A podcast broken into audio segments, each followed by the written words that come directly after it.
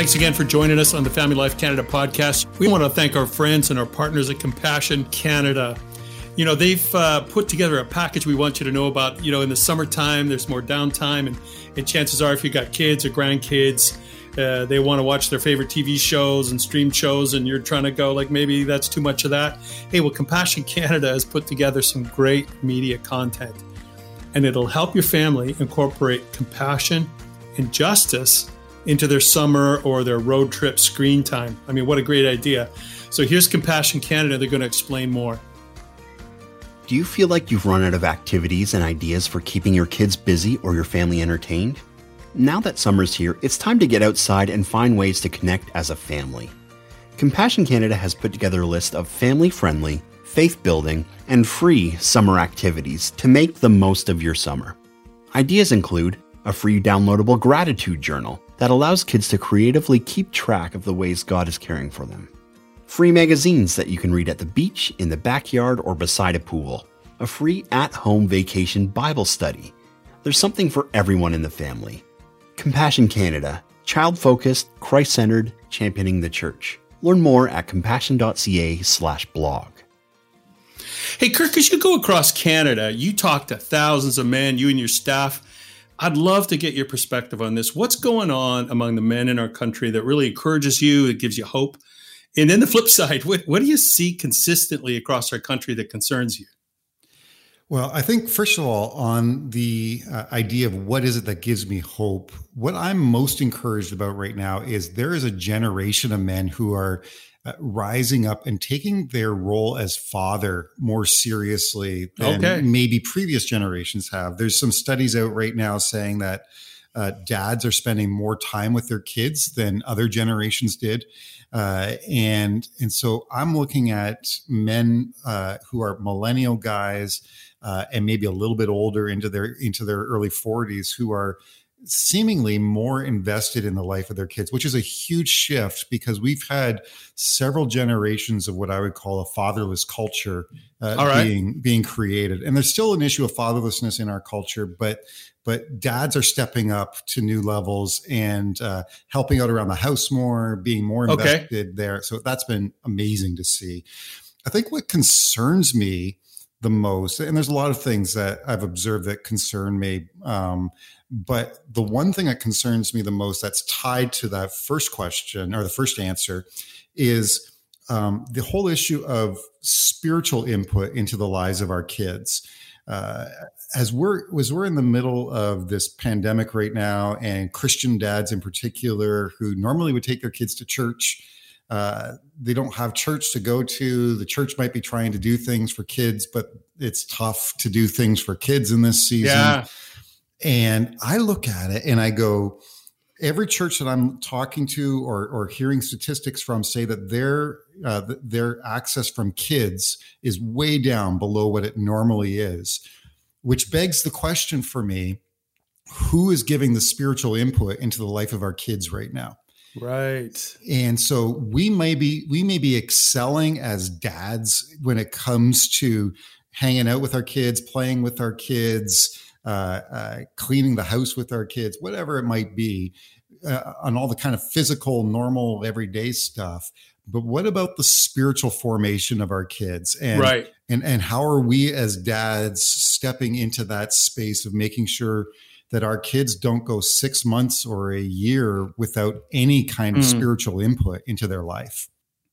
So the dads having the spiritual input is critically important and, and, you're concerned that maybe that's not happening was that behind your motive to write the seasons of fatherhood uh, kirk you've written this book and it's about being a dad at, in different seasons and even a granddad right yeah absolutely I, I think that one of the things that was part of the kind of story around writing the seasons of fatherhood i'd love to say i had uh, this grand motivation. But honestly, I, I, woke up one day and just felt like God showed me that I was supposed to write this book. And uh, he uh, had given me some ideas. I, I, think the big idea is is this that we actually never stop being a dad. Mm. Um, like the Bible never once says that you stop being a dad, no matter what season of life you're in, what stage of life you're in with your kids.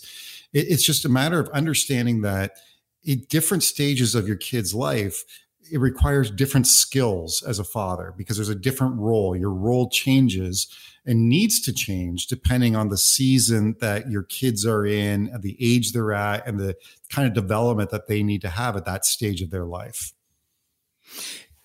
And and for all you listening, I've I've read Seasons of Fatherhood, love it, appreciate it, Kirk. Uh, get it through promisekeepers.ca, yes? Yes, absolutely. Okay. You can get it through promisekeepers.ca. So check that out, and and because uh, this is a, a, a difficult and a challenge. I mean, I think being a parent right now is more challenging. I watch our our boys be parents, and I think it's more complicated than when I was trying to uh, be an active parent. Though, as you point out, I'm still a parent. I'm still yeah, a dad, and absolutely. I'm still a granddad. Yeah. yeah, and love to have that spiritual input in my family still. Yeah, absolutely. I was reading uh, some of the uh, stories of Bible characters in the Old Testament who are on their deathbeds, older men who are reaching their last hours of life. Uh, guys like King David, who in his last hours of life, uh, one of the final things he does is he prays for his son Solomon, that mm. his son Solomon would uh, wholeheartedly follow God. And I thought to mm. myself, like, that's spiritual input like that is yeah that is being a spiritual leader as a dad even to your adult son that your your adult son would hear you praying over him that he mm. would love Jesus follow God all of his life like that that's powerful stuff that no matter what stage you're at you know maybe if you have little kids you're invested in a different way you're teaching them bible mm. stories and and you're you're making sure that they um, learn to pray and all those kinds of things. But there's just all these different stages, and it never mm. ends being a dad and the kind of input and powerful input you can have into the life of your kids. And and men listening to this, if you want to know where to start, start there. Pray for your kids, pray for your grandkids. Kirk, I, have prayed this prayer for many, many, many years now. I mean, I pray other things for my kids and my grandkids, but I always say, help them to grow up to love you and to bless the world. I mean, that's what I want for my kids. I want them to love God and I want them to make a difference. I don't want them to just be a taker in this world. I want them to bless, you know, address the issues of our culture, yeah, love absolutely. God and make a difference. That's what I pray for them. Uh, that's a, that's, I think the best prayer any dad can pray for his kids because I think that is ultimately the heart of God for all of us. Uh, mm-hmm. Uh, you know, Jesus was asked, What's the most important commandment? And he said, Well, love God with all your heart, soul, mind, and strength. And mm-hmm. so it seems to me if Jesus says that's the most important command, we should yeah. probably pray yeah. for our kids to have that, right? yes. Yeah. And, yeah. And, and, then Jesus talks about, you know, the Great Commission. And he talked, and, and part of that second commandment, I should say, he says, love your neighbor yeah, as yourself. Absolutely. And then he says, then he gives us the great commission, go into all the world and make disciples, which is really just this idea of what you just prayed, that our kids would go and have an impact. They would make a difference wherever God has placed them. Yeah. Hey, let me try something on for size. When you're talking about men and and um, having spiritual input into our families and our marriages, um, I have this theory as I've tried to sort myself out because my whole life, I mean, I've tried to be a good man, try to be a good husband, and then I fall on my face a lot of times. And then, you know, I repent and try to be better. And I'm guessing most of the people listening here can identify with that somewhat. But I think what I've tried to discover myself, and I've seen with a lot of men I talk to, we don't try something because we're afraid to fail. Like we have this real uh, fear of failure or feeling incompetent. Maybe it uh, attacks whatever we think our manhood is. And so uh, I hear it in things like, you know, guys don't be romantic. You know, their wife would love them to be more tender and romantic, but they're afraid they'll screw up. It's not that they don't love their wives, they just don't know what to do. And I'm going to feel stupid. And what if I buy the wrong thing or do the wrong thing or say the wrong thing? So we do nothing. And I wonder if that's true when we're trying to spiritually guide our children. Oh. We, we kind of feel out to sea so, I mean, I do want to pour into my children and my grandchildren, but I kind of go, I don't know what to do. So, if a guy came to you and said, I want to pour into my kids, I don't know what to do, how could we counsel him? Yeah. First of all, I want to just say I really agree with your theory. I mean, I, have worked with men for over 20 years now, and fear is fear of failing is debilitating for men. It is. We can maybe dive into that a little bit more, but I, I just watch guys all the time refuse and i'm guilty of it too i mean there's things i just know i'm not good at um, I, I, if you need something repaired on a vehicle, um, I am not the guy you want to call, and because I already know I'm going to fail at it, and your bill will be about ten times bigger than it should be. Uh, but here's the thing: I think that uh, when it comes to this whole reality of leading our kids spiritually, and even the fear of failure, we need to actually redefine what success is. Part of the reason why we have a fear of failure is because we have okay. a wrong definition of success. Okay, keep coming. Um, what ends up happening is we have a de- definition of success that says, Did I cross the finish line that I set as the goal for the finish line to, to cross? But that is actually a low bar vision for success uh, Jesus tells a parable about um, uh, leaving a master leaving talents to different people and then he goes right. away and and the whole parable of the story is is just simply what did they do with the talents that were left to them and the interesting thing that's unified throughout the whole story is that um, uh, the guys who received the blessing at the end were simply the guys who invested and were faithful to invest in what God had entrusted to them. It wasn't about the end result. Uh, it was about their mm. faithfulness to invest mm-hmm. in what God had given to them. In other words, in God's economy, success is more about faithfulness to keep growing and to keep taking what God's already given to you and just step by step continuously getting better at it. That's that's God's version of success. It's just being mm-hmm. faithful, mm-hmm. not being perfect, uh, not being the winner every time out, uh, but just being faithful. And if we understand God's vision for success and we mm. redefine, we reorient our lives around that, then it changes the ball game in terms of how we approach everything in our life as a man. When Jesus was hanging on the cross, he did not look like much of a success to the people who walked by him. But in, right. but in the eyes of God, Jesus was mm. the ultimate success in that moment because he was doing exactly what the Father wanted him to do in that moment. He was dying to himself. So, uh, you know, I could dive more into that, but just coming full circle back to your question, Neil, about being a spiritual leader of our kids and this fear of failure. One of the things I love about the Bible is how relevant it still is for our lives. So in Deuteronomy chapter six, there's this command that God gives to the Israelites and to the parents. And, and, he says, teach your kids to love God with all their heart, soul, mind, and strength. Teach it to your kids, teach it to your grandkids. But then he goes on to say what teaching actually looks like. He says, talk about it when you wake up, talk about it throughout the day, mm. talk about it mm. when hmm. you go to bed.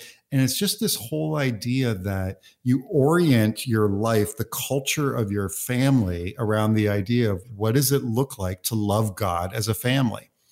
So you're sitting, you're having a meal together as a family, and you start asking, well, how was your day? What happened today? Uh, and maybe you ask a question like, so how did you see God answer a prayer today? Or who came into your life that needed some help? And and it, did god bring that person into your life? All of that is an opportunity to point to god. For me mm. i would take um, my kids loved music. And so we would take songs and every once in a while i would just say so let's talk about that song and like how does that song line up with god's vision for our life and and you just ask questions like that and you enter into mm. dialogue with your family yeah. and the whole thing is you That's just keep great you're constantly pointing back to god yeah yeah and asking questions so great and, and a connection to you know whether you're at home or away which is pretty much the only two places to be that's right you know you just weave it into life right yeah. as opposed to at 11 a.m on sunday take your kids to this building i mean that's a great thing to do Yep. But that's not the overall command here, no. right? And yeah, build it into the culture of your family. It's, you know, when you go for a hike as a family, just say something simple like, Isn't God's creation amazing? Yeah, yeah. Yeah. Weave it in everywhere. Yeah. And and uh to all the dads out there, I mean, if you got kids or young kids, or maybe you're not a dad yet, file this away. Start young start young and just weave it into the the natural part. Uh, I've met way too many uh, fathers who, when their kids were young and uncomplicated, they just put it on autopilot. Like, hey, great, the kids are great. You know, I'll, I'll work extra hard on getting money for the family, and and then when they're teenagers and they're starting to get lost, dad says, "Oh, I better engage," but there's no relationship. That's right. You know, the trust and the relationship actually is seeded from the earliest days. So when you get those moments and your little two year old or four year old crawls up in your lap um, and you got work to do or whatever, use that moment, right? To Absolutely. tell them they're loved and they're secured and God cares. You know, I, I, can't stress you. I, I, I've talked to so many dads who have deep regrets because when their kids were accessible, they weren't. Yeah. And then when they wanted to reach out to their kids, they had no relationship. That's right. But I think the important thing, so th- you're right, there's a lot of dads who are in that spot and they're kind of in a spot of feeling hopeless uh, because they recognize yeah. the ways they've failed, right? So, okay, like, is there is there any hope for me as a dad if I've already screwed things up? And the the answer and is, we've all we've all screwed up to some degree, right? Okay, right. but yeah. So if you've like if you've really screwed it up and okay. and your kids don't want anything to do with you, mm. um, like there's just so much brokenness, right? There's there's guys who are dealing with um, broken marriages and the kids aren't living with them, and so how do right. I pursue right. relationship with my kids? There's so yeah. many different realities that that dads are living in right now. And here's what I would just say: first of all, if you find yourself in that reality, um, first of all, cling to the grace of God for your own life um, God's God's grace and God's ability to forgive is very real, and God can set you free from just the kind of self condemnation that you you heap on yourself for the failures you've had in your past. And the second thing is, um, be gracious to your own kids, give them space and time, but don't stop pursuing them. Uh, it's a great opportunity for you to reflect on how much God has kept pursuing you and how patient God has been in pursuing your heart for you to surrender your own life to Him as a father, uh, as your father, I should say. And so you can take that as a dad and go, man, look at how patient God was with me, but He kept sure. pursuing me and kept pursuing me. So now, how do I take that same application and and I've got this distant relationship with my kids? How do I just begin to pursue them and have the same kind of patience? Don't expect everything to be fixed overnight, but just drop little hints. Give your kids a call. Just drop them a note. Uh, tell them that you're thinking about them. You're praying for them today. Uh, I've I've known men who have been estranged from their kids for years hmm. and have just simply taken the little steps every day to keep depositing and building relationship from scratch and God has over time brought healing and restoration to relationships. Your reality today mm-hmm. does not need to stay your reality uh, in the future. Yeah, isn't that that's hope? That's I'm glad you said that, and I know that really fits for a lot of us. Thanks, man. Hey, um, little different angle again, and I love this conversation. Kirk you and your team at Promise Keepers, you touch thousands and thousands of men over the course of a year. There's a lot been written of that that men today often feel lost. Uh, some writers say they feel emasculated. They don't know, you know, if they if they step out and and uh, act out of their strength, they're misunderstood.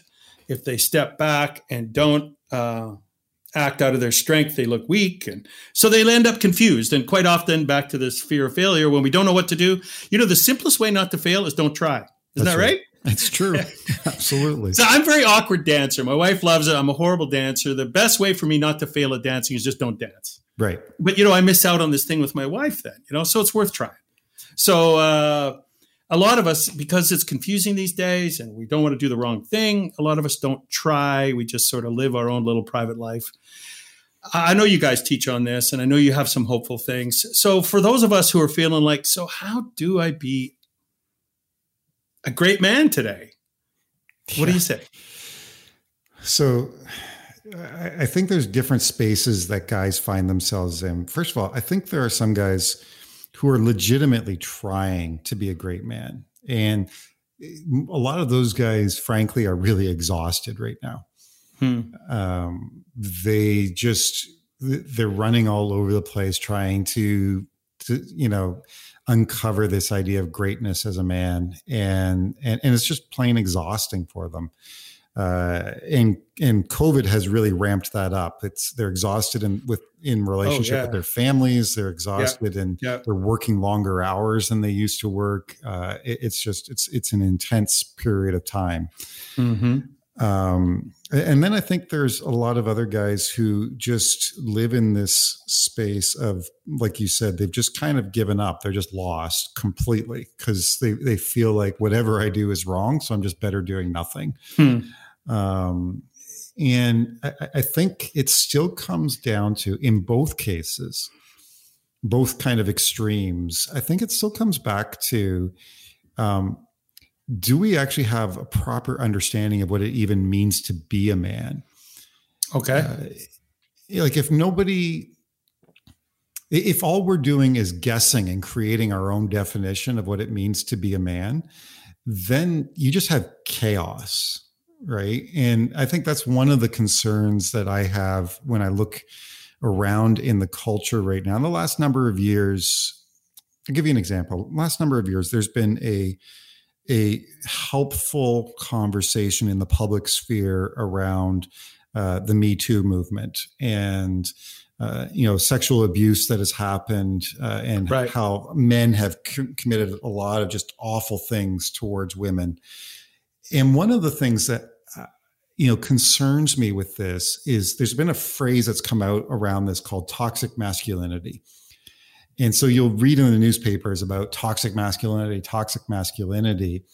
And it's fair to call abuse toxic masculinity. That's an accurate description. But what's missing from the conversation is a vision for healthy masculinity. Okay.